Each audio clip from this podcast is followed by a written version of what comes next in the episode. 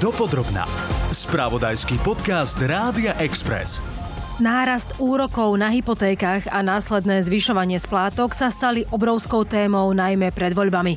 Súčasná nová vláda sľubovala, že pomoc ľuďom, ktorým sa výrazne zvýšia splátky, bude ich prioritou. Zatiaľ sme sa konkrétny návrh pomoci nedozvedeli. Premiér Robert Fico však avizuje, že riešenie pôjde čoskoro do parlamentu.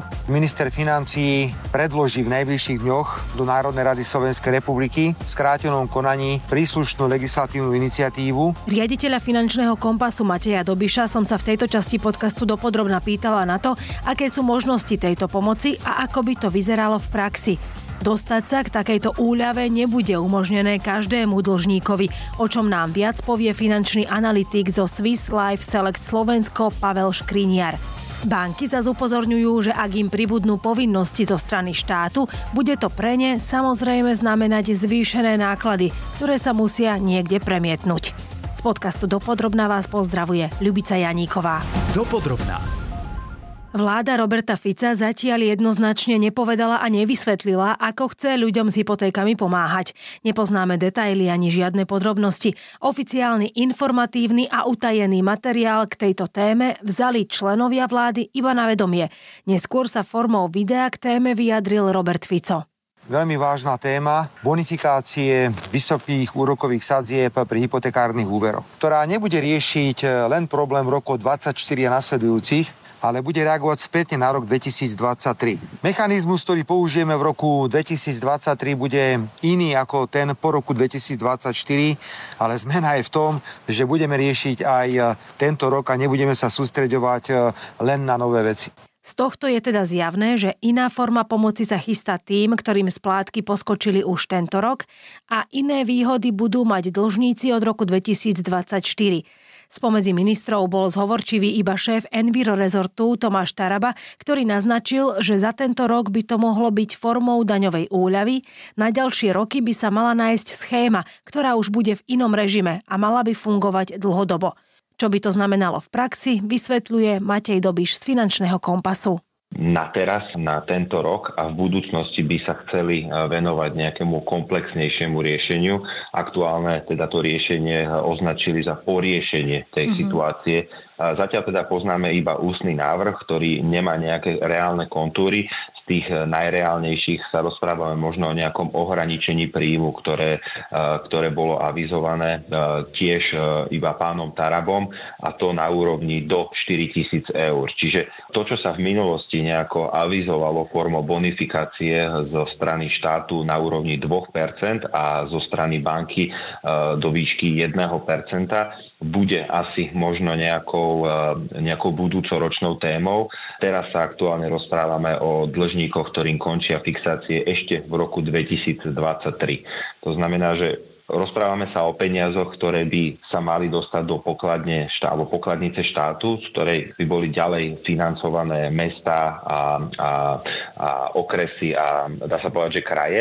A toto, toto by boli tie peniaze, ktoré by teda skončili na pomoc nárastu mesačnej splátky v prípade hypotekárneho úveru. A dá sa to nejako spätne, alebo ako si to vieme v praxi vysvetliť, lebo teda tie splátky už sú asi zaplatené v tomto roku, pomaly, ktorý bude pomaly už končiť.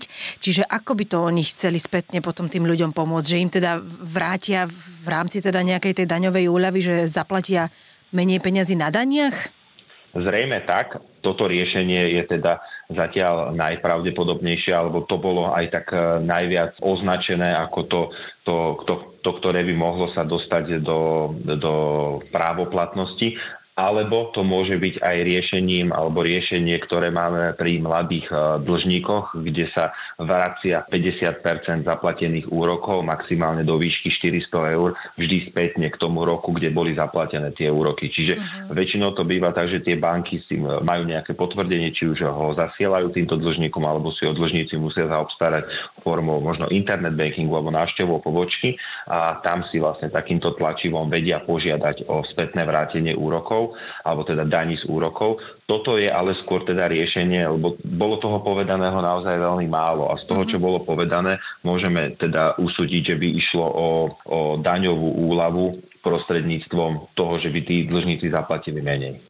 Finančný odborník zo Swiss Life Select Slovensko Pavel Škriniar tiež dodáva, že v prípade akejkoľvek štátnej pomoci sa na splátky iba niektorých občanov poskladajú všetci, teda aj tí, ktorí úver alebo dokonca nehnuteľnosť ani nemajú pomoc zo strany štátu pre dlžníkov v podobe buď nejakých bonusových úrokov alebo možnosti započítať úroky do daňového priznania, čiže znižovať si daňovú povinnosť, je aj v iných krajinách, ale je to skôr výnimočné. V podstate tam vždy akákoľvek pomoc musí prísť od niekoho v podobe, že niekto to musí v konečnom dôsledku zaplatiť. Čiže z tých daňových príjmov bude tá pomoc poskytovaná iba tým, ktorí majú hypotéku. Čiže v podstate budú sa na hypotéky ľudí skladať aj tí, ktorí hypotéku nemajú, respektíve nemajú ani vlastné bývanie, alebo ho ani nikdy nechcú mať. Takže v tomto vnímaní je to také pokrivenie trhu a akákoľvek štátna pomoc je vlastne krivenie trhu, kde funguje dopyt a ponuka. Aktuálne úrokové sadzby sú vysoké v porovnaní s tým, čo sme tu mali pred dvomi rokmi. Ale treba jedným dýchom povedať, že tie sadzby, ktoré sme tu mali pred dvoma rokmi, to znamená polpercentné sadzby alebo do 1%, bolo niečo absolútne výnimočné. To nie je štandardný trh, ale jednoducho dôsledok toho, čo tu bolo predtým. Inak povedané, tie sadzby, čo máme dnes, sú bežné sadzby tieto úrokové sadzby, ktoré máme, sú udržateľné. Sú to úrokové sadzby, ktoré sú zdravé pre hospodárstvo aj pre ekonomiku a tie, ktoré sme tu mali doteraz, dá sa povedať, že boli oveľa, oveľa nižšie, ako, ako je zdravý stav. Čiže boli podhodnotené tie úrokové sadzby a tým pádom sa to odrazilo aj na nadmerných cenách nárastu v prípade nehnuteľnosti. Že vidíme, že niektoré medziročné nárasty boli na úrovni 20%, čiže v niektorých prípadoch tá cena bude pomalšie klesať, ale sú tie ceny vyššie práve kvôli tomu, že sme tu mali aj nízke úrokové sadzby. Ak by aj štát bonifikoval eh, hypotéky na úrovni 2% a banky 1%, tak by to mohlo znamenať, znamenať v budúcnosti to, že by sa ceny nehnuteľnosti mohli opätovne vrátiť do tých nárastových mhm. čísel a znamenalo by to, že, sa, že, že dostupnosť bývania by sa opätovne vzdialovala tým nízkopríjmovým skupinám a dostali by sa ku kúpe nehnuteľnosti len tie lepšie zarábajúce skupiny. Zatiaľ to možno e, z tých vašich skúseností vyzerá ako čo sa týka zvyšovania splátok, lebo už teda zrejme niektorí nabehli aj na tie vyššie úroky počas tohto roka, čiže je výrazný ten nárast nie až tak výrazný, ako sa, ako sa tlmočilo v tej predvolebnej kampani. Nestávajú sa také prípady, aké, aké boli avizované. Skôr je to o tom, že ten dlžník, e, ktorý si neporiešil, bol aj silný mediálny tlak, viete to aj vy sama posúdiť, že naozaj tieto témy sa otvárali v prípade, keď už narastali úroky a stále banky dokázali poskytnúť na 10-ročnej fixácii úrokovú sadzbu do 1%.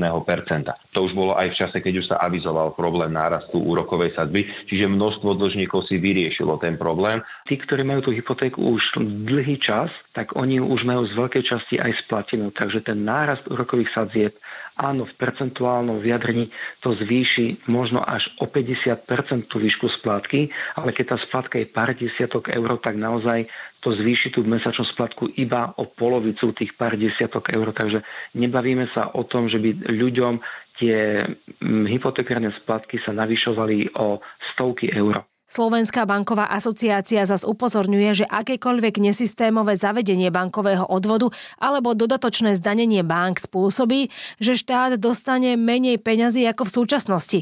Daniela Giláni za asociáciu dodáva, že je to tým, že sa im zníži ich vlastný kapitál. Čím nižší vlastný kapitál budú banky mať, tým budú nižšie možnosti úverovania, čo okrem iného povedie k ich vyšším sadzbám. To bude mať dopad na ľudí, ktorí sa k úverom dostanú ťažšie z pohľadu ich dostupnosti a možnosti bank požičiavať ako aj z pohľadu ich úročenia. A automaticky tiež platí, že ak bankám klesnú zisky, do štátnej pokladnice zaplatia menej na daniach aj odvodoch. V konečnom dôsledku to nebude prospešné ani pre štát a ani pre ľudí akýkoľvek zásah do fungovania finančných produktov si vždy vyžaduje aj nejaký zásah do informačných systémov týchto finančných inštitúcií. Informačné systémy nie sú vlastná záležitosť, čiže pokiaľ sa zase niečo prikáže súkromným spoločnostiam automaticky poskytovať, tak my to musia zapracovať a budú si to zase pýtať v podobe nejakých vyšších poplatkov od ľudí, od vlastných klientov. Dopodrobná.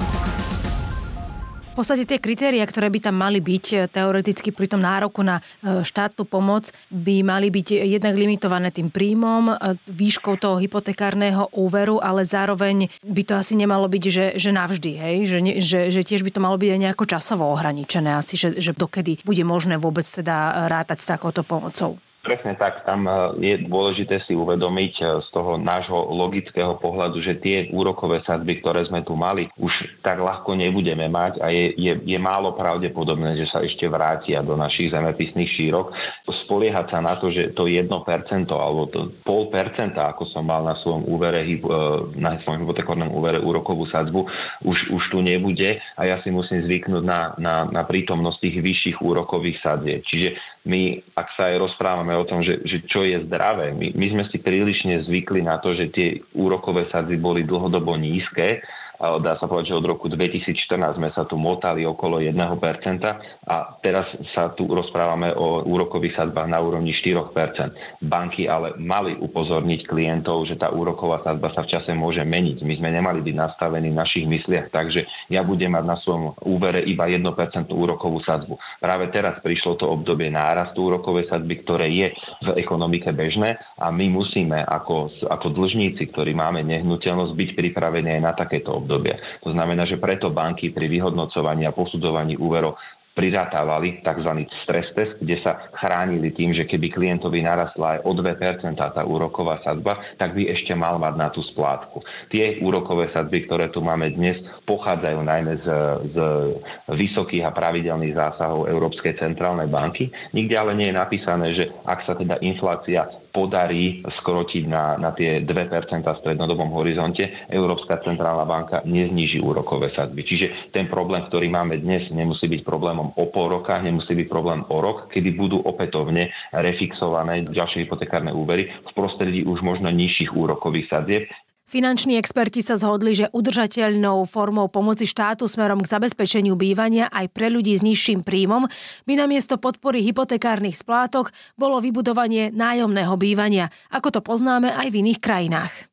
Z môjho pohľadu by sa vláda mohla viac menej venovať tej problematike nájomného bývania, ktorú nemáme vôbec zvládnutú. Ten náš nájom pozostáva vyslovene z komerčného nájmu. Čiže tu by sme potrebovali jasne, konštruktívne pristupovať k tomu, ako sa bude vyvíjať nájomné bývanie. Či to prevezme na seba štát a začne s nejakou e, väčšou výstavbou, či sa začnú skupovať nejaké začaté projekty v prípade väčších developerských projektov, alebo ako bude nastavené na, na, na ďalšie roky to, že sa mladí ľudia budú môcť dostať k bývaniu aj bez toho, aby boli nútení si zobrať hypotekárny úver alebo bývať v nájme, ktorého koniec nám môže oznámiť ten nájomník, ktorý nám prenajíma tú nehnuteľnosť. My by sme sa mali pýtať, ako spraviť, aby ľudia nepotrebovali brať hypotéky, alebo aby banky mali nejakú konkurenciu. A to je práve v podobe nájomného bývania. Čiže uh-huh. ak by štát začal stavať e, byty, ktoré by následne prenajímal svojim občanom, tak jednoducho banky budú mať protiváhu svojim ponukám v podobe hypotekárnych úverov. Momentálne, čo sa prenajímajú byty, tak to je komerčný nájom, čiže máme tu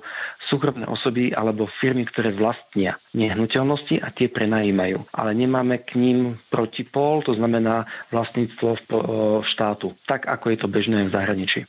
Ako teda štát vyrieši súčasnú situáciu s narastajúcimi splátkami, nie je celkom jasné. Dozvedieť by sme sa to mohli v najbližších dňoch. Finančníci však zdôrazňujú, aby sme v lepších časoch vždy mysleli aj na tie horšie a vytvárali si peňažný vankúš, ktorý nám aj v prípade zvýšených nákladov môže pomôcť. Ďakujem, že ste nás počúvali. V podcaste Dopodrobna bola s vami Ľubica Janíková. Počúvali ste podcast Dopodrobna, ktorý pre vás pripravil spravodajský tým Rádia Express. Ďalšie epizódy nájdete na Podmaze a vo všetkých podcastových aplikáciách.